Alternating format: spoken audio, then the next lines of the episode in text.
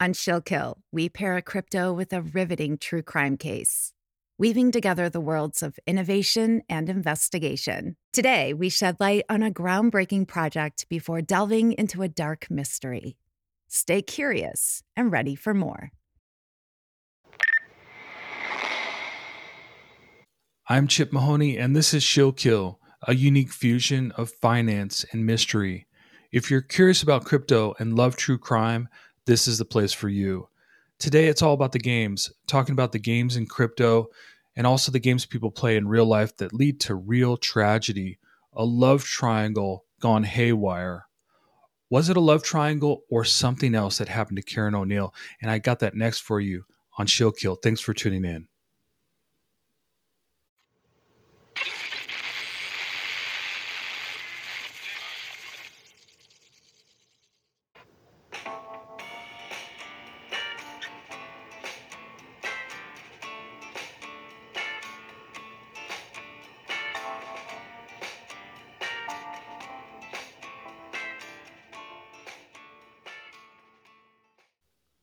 This is the audio version, but if you like video, there's Spotify, YouTube, TikTok, and whatnot. Therefore, another reason to subscribe, come back for more, because I will have more for you just about every new week. A new crypto to review paired with a true crime case, a real mystery like I like to do here at Shill Kill, because this podcast is for true crime fans and also people who are new to crypto, curious about crypto, don't want to miss the bull run, going to have FOMO if everybody else is doing well. So you got to learn this stuff now and take it with you. And that's what I have for you. And if you know anyone else like yourself who loves true crime, wants to learn about crypto in the process, then please share the podcast. Maybe leave a rating or a review if you've got time for that. Always appreciate it, because when you come back, I will always have more for you.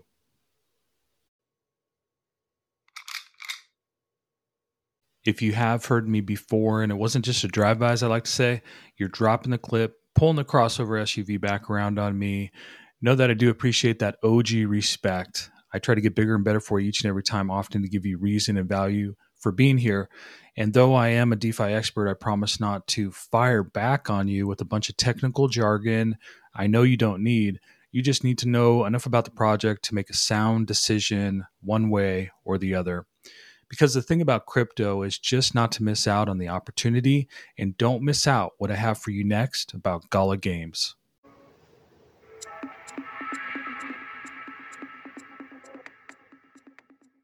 Gala is a top crypto project. If you head over to CoinMarketCap, you will see it listed in the top 100 of all cryptos. It's been legitimized that way. You can think of them as like the Atari of the 1980s, where they have the Atari system and a bunch of games that go with that. They're a Web3 gaming company. They've got a few games on the market. They're building more, and they have their own blockchain. They use Ethereum as well, which is the second biggest blockchain. So that's good news.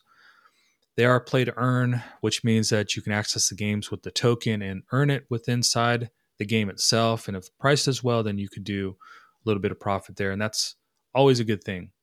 But my question is, will these games be popular? Because late 2021, Web3 gaming was all the rage, along with the NFTs and so forth. And here we are at the start of this Bitcoin bull run, where Bitcoin is now over 50,000. It breached that number. And while you're asleep and that happened, then you're going to wake up in the future, near future, probably it's going to be 100,000. So will people be interested in these Web3 games as they once were, like NFTs? I think so. It's possible, because all the altcoins are going to do well during the Bitcoin bull run. But right now, it's about 2.5 cents a share. This token was over 80 cents at one point, and you could get it on Coinbase here in the United States, although I don't see it listed there anymore. So if you're outside the U.S., then like anything, it's going to be much easier for you to acquire on a centralized exchange. And there could be an opportunity there, because a lot of holders have been holding since like 50 cents, 25 cents. They've been dollar costing down. So if it's at 2.5 cents and it goes back to 10 cents or 20 cents, there's not going to be a whole lot of selling pressure. So I think there's probably an opportunity for someone new in crypto to throw down some on some Gala and make a pretty good return. At least I would consider doing that. And I wouldn't necessarily say that if it wasn't in the top 100 and legitimized. And also, if you're familiar with crypto, then people are typically familiar with Gala as one of the bigger game companies. Now, there's a lot of games out there that are being developed, and I just wonder, you know, you've got to have all the users for it. So maybe their business model is to build a bunch of games for a wide user base rather than one amazing game that everybody wants to use. So it's kind of hard to pull off one hit. So maybe a bunch of good games, and that will attract the user base. So on a centralized exchange during a bull run, then I think it could do a 5X or 10X. I think that is very possible. And like I said, not a lot of selling pressure at certain prices. So if you have a chunk of money to throw down on it, not a bad idea. Gaming is a popular segment of Web3, and I think that excitement could come back with gaming, NFTs, and everything that I saw late 2021. So again, outside the United States can be easier for you. I don't see it listed here on Coinbase in the United States. I don't know why it's not listed, but it is around 2.5 cents. So could it go back to 80 cents? Could it hit that magical dollar? Who knows? But certainly I could see it doing a 5X or a 10X on a centralized exchange. And that's Gala Games. Now, when I transition here to the true crime, I'm going to talk about the games that people play in real life. Love and relationships, and the story of Kerryn O'Neill, a Navy golden girl, a track star who lost her life in a love triangle, or was it a love triangle? I got that for you next.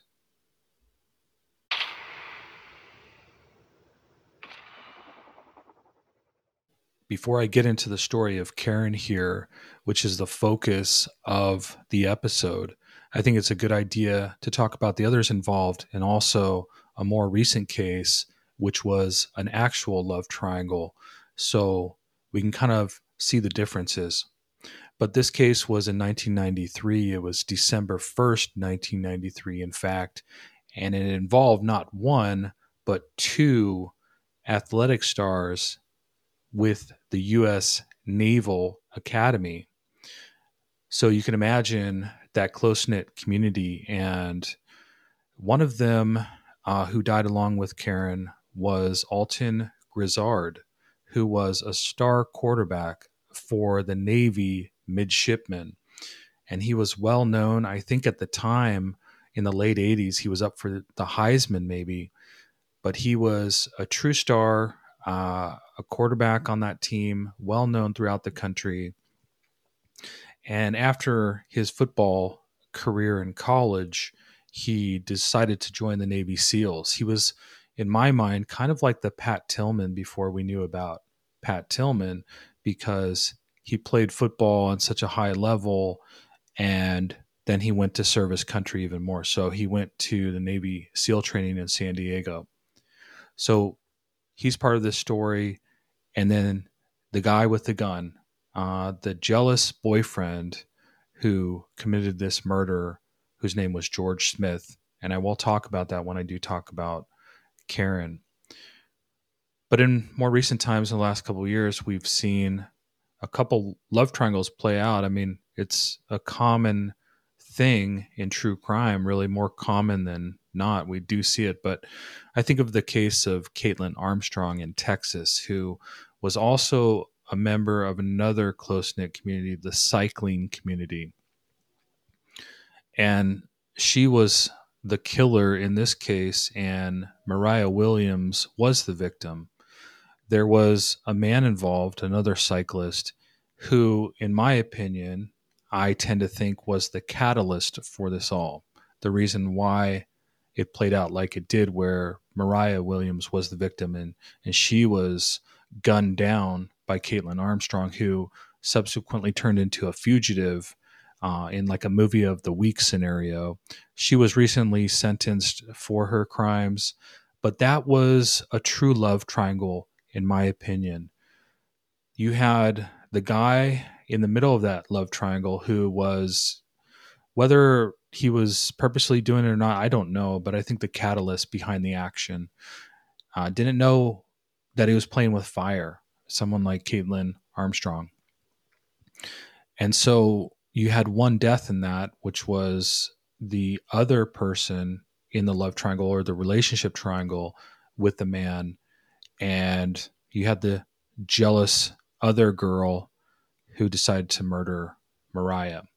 So that's why I think with the love triangle, where all people are sort of familiar with what's going on, they're not unaware of each other.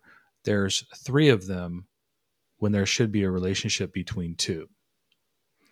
So transitioning here to the story of Kerryn O'Neill, Ensign Kerryn O'Neill, 30 years ago, a military track star, a tremendous life that was taken in what looks like a love triangle on the surface, but really isn't one. And in fact, Kerryn herself did not know she was in one until it was too late.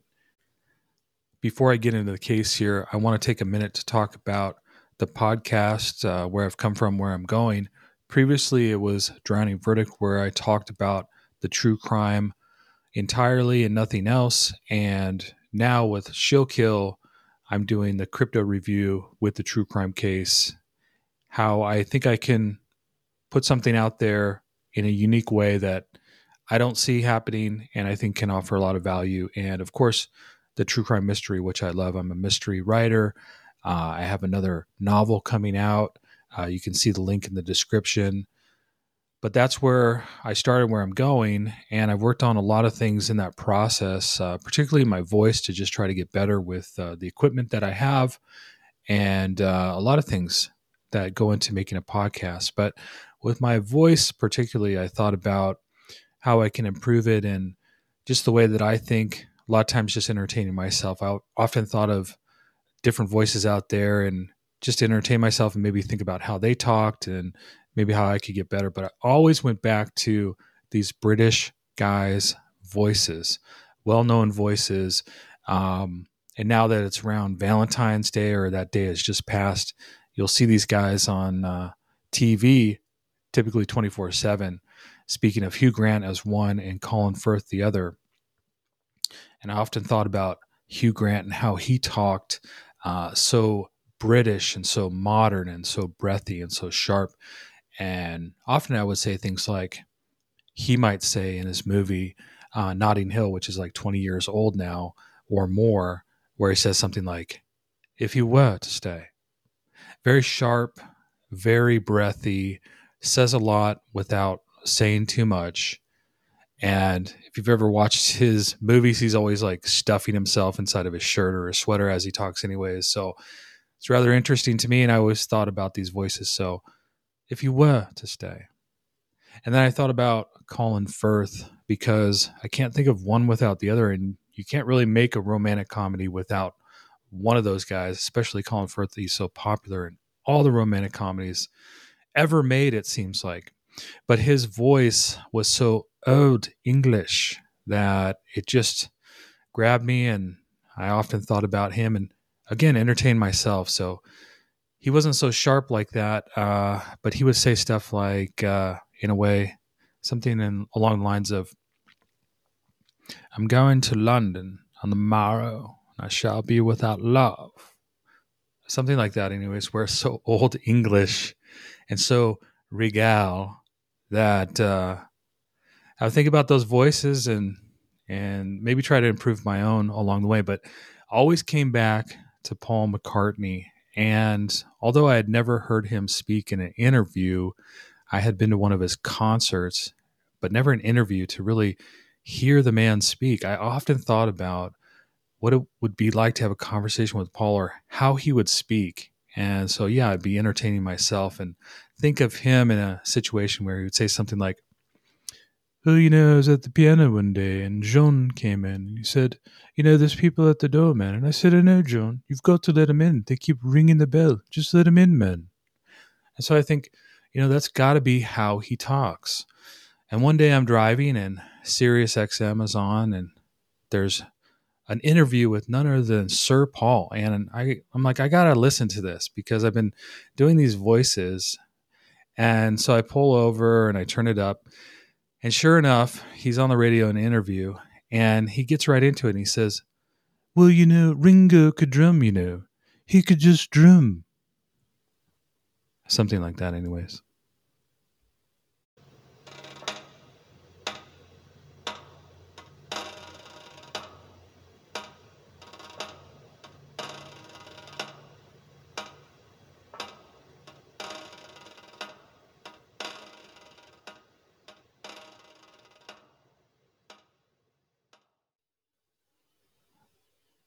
Kerryn O'Neill was unusually talented and gifted, and I think that fits for how she spelled her name, which was Kerryn. Kerryn O'Neill from Kingston, Pennsylvania. She attended the U.S. Naval Academy in Annapolis, Maryland, and at that time was a phenomenal track star, cross-country, and other events.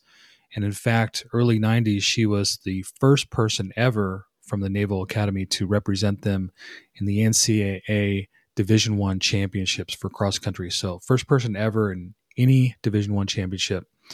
That's how talented she was. So she certainly had the world at her fingertips, as they say, and she was on one side of the country, and then she made her way over to California, to San Diego, where the Navy has an amphibious base where they do all sorts of things.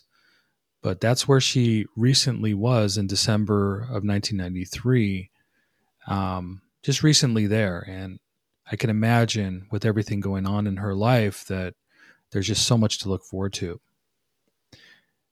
Along with her was a man named Alton Grizzard, who himself was at the top of the food chain for athletics and the type of person they want to create in the military. He was a star quarterback for the Navy midshipmen, who himself won a bunch of accolades and was well known not only in the military but throughout the country. And he went to his SEAL training after he was done with football. So that's why he was there. And they had met. They were friends. There was no romantic thing there, but they had met recently. And he was the type of guy who would help just about anyone. And I think that's why he was so gifted on the football field as a leader of his team and also as a member of the SEALs, a new member of the SEALs. So they were just friends. She had broken up with a man named George Smith, who had proposed to her a year earlier, but she had returned the ring back to him. And so she had moved on. He didn't move on. And in fact, he had written her a 13-page letter that he tore up in his apartment there on the base that they would find later in a wastebasket, but 13 pages about trying to win her back. As a writer myself, that's a lot to put in. That's like the first part of a novel. I mean, it's a lot of words.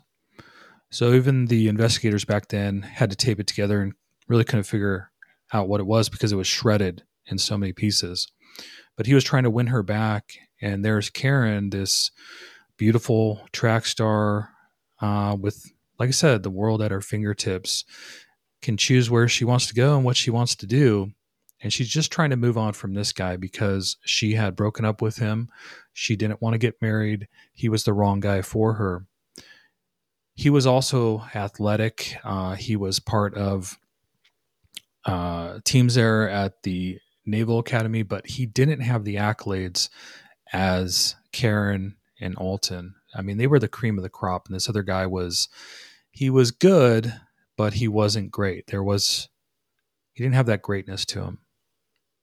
So he was really upset about losing her. And I can imagine just envisioning this scene that she's one of the only females around, probably in a male dominated area, early 90s naval base, Top Gun wasn't a few years before that. And so I can just imagine that there would be a lot of guys around her that could want to be with her. I mean, she just had a lot to offer. And so I don't think she did anything to warrant this guy's jealousy. I just think that he looked at himself as probably not being able to measure up. And in that naval and military situation, it's all about measuring up and being the best you can be, their mantra. And maybe he just didn't feel that way about himself. And it really hurt when someone so beautiful and talented didn't want to be with him. And then there's a bunch of other people around, even a guy like Alton Grizzard, who was really on the totem pole of life. He was up there and George wasn't. So It was late one night on December 1st, 1993. George had a 9mm on him. Alton had gone to Kerryn's apartment just to be with her and talk to her. But when George came back, he had previously talked to Kerryn earlier and kind of made a public display, but Alton was there to kind of console her, but they didn't see each other. And the first time that George came across Alton in this love triangle that he thought was going on was when Alton answered her door. So like a gentleman, he answers the door because she's upset, and George puts 3 bullets in him real quick, blowing him backwards to the bed. He falls down by the bed, and then he quickly puts a bullet in the back of the quarterback star. Kerryn is cowering in the corner. She's in shock and disbelief, and he quickly rushes up to the side of her and puts a bullet in the back of her head, killing her instantly. And with a matter of seconds, he goes over to the doorway area, puts the gun to his head, and kills himself. So he's got 6 bullets. He uses 4 on the quarterback star because it took 4 bullets to kill a man like Alton Grizzard. And Kerryn didn't know what to do. It was a complete shock, and he just got the jump on her, ended her life in such a brutal fashion. But George is the only one who saw it as a love triangle, as him not being good enough, her denying him of what he truly wanted, which was the marriage to her, and then also seeing Alton, the quarterback star, as somebody who was competing for her love. And maybe the other guys that were around the area as well, because he didn't have the confidence and he didn't have what it took to be with her, especially when she didn't want to get married so soon. So it probably wasn't so much about him, even though she did figure out he's not the right guy for her, but also the timing thing, because she's 21. She probably didn't want to get married until she was in her mid to late 20s. She had some more life to live. She had that military career to build upon. And of course, being that athletic star herself. So this was a shock that came out of nowhere. You really couldn't pick up on any signals. She couldn't, or anybody close to this could understand what George would do, because he had a pretty exceptional record. He didn't have anything on his record that pointed to that he could be capable of doing such a thing as this. But I think ultimately how I view this is that he just wanted to measure up, and he couldn't measure up, and he couldn't live with that. He couldn't live without her, but he also couldn't live with himself knowing that he lost someone like her. He came so close, and yet he was so far away. And Alton was there just as the gentleman, as the military person, as the quarterback who would lead his team to a victory and lead anybody into safety. And he lost his life. He took full 4 bullets for her. And that's what it took for someone like George, who Kerryn in her death ultimately showed what this guy was like, which is why she didn't want to marry him, the type of person that he was, which was a killer and a coward who ended 2 bright stars. And he could have had a life later on in the future, but he wanted what he wanted at that time as a 24-year-old. She was 21. She wasn't ready.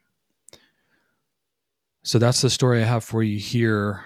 A brilliant person, a beautiful person, a track star, somebody who went to the NCAA Division I, and nobody, male or female, had done that prior. And today there was back then, they won the annual award, both herself and Alton. The sword is what they call it, which is kind of like the Heisman of the military or the Navy. And that award is still around today, and that's what they won, and that's who they were.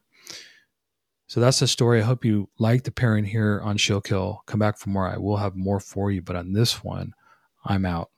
Goodbye. Don't forget to subscribe and join us again as we uncover the fascinating connection between two seemingly disparate worlds. Until next time.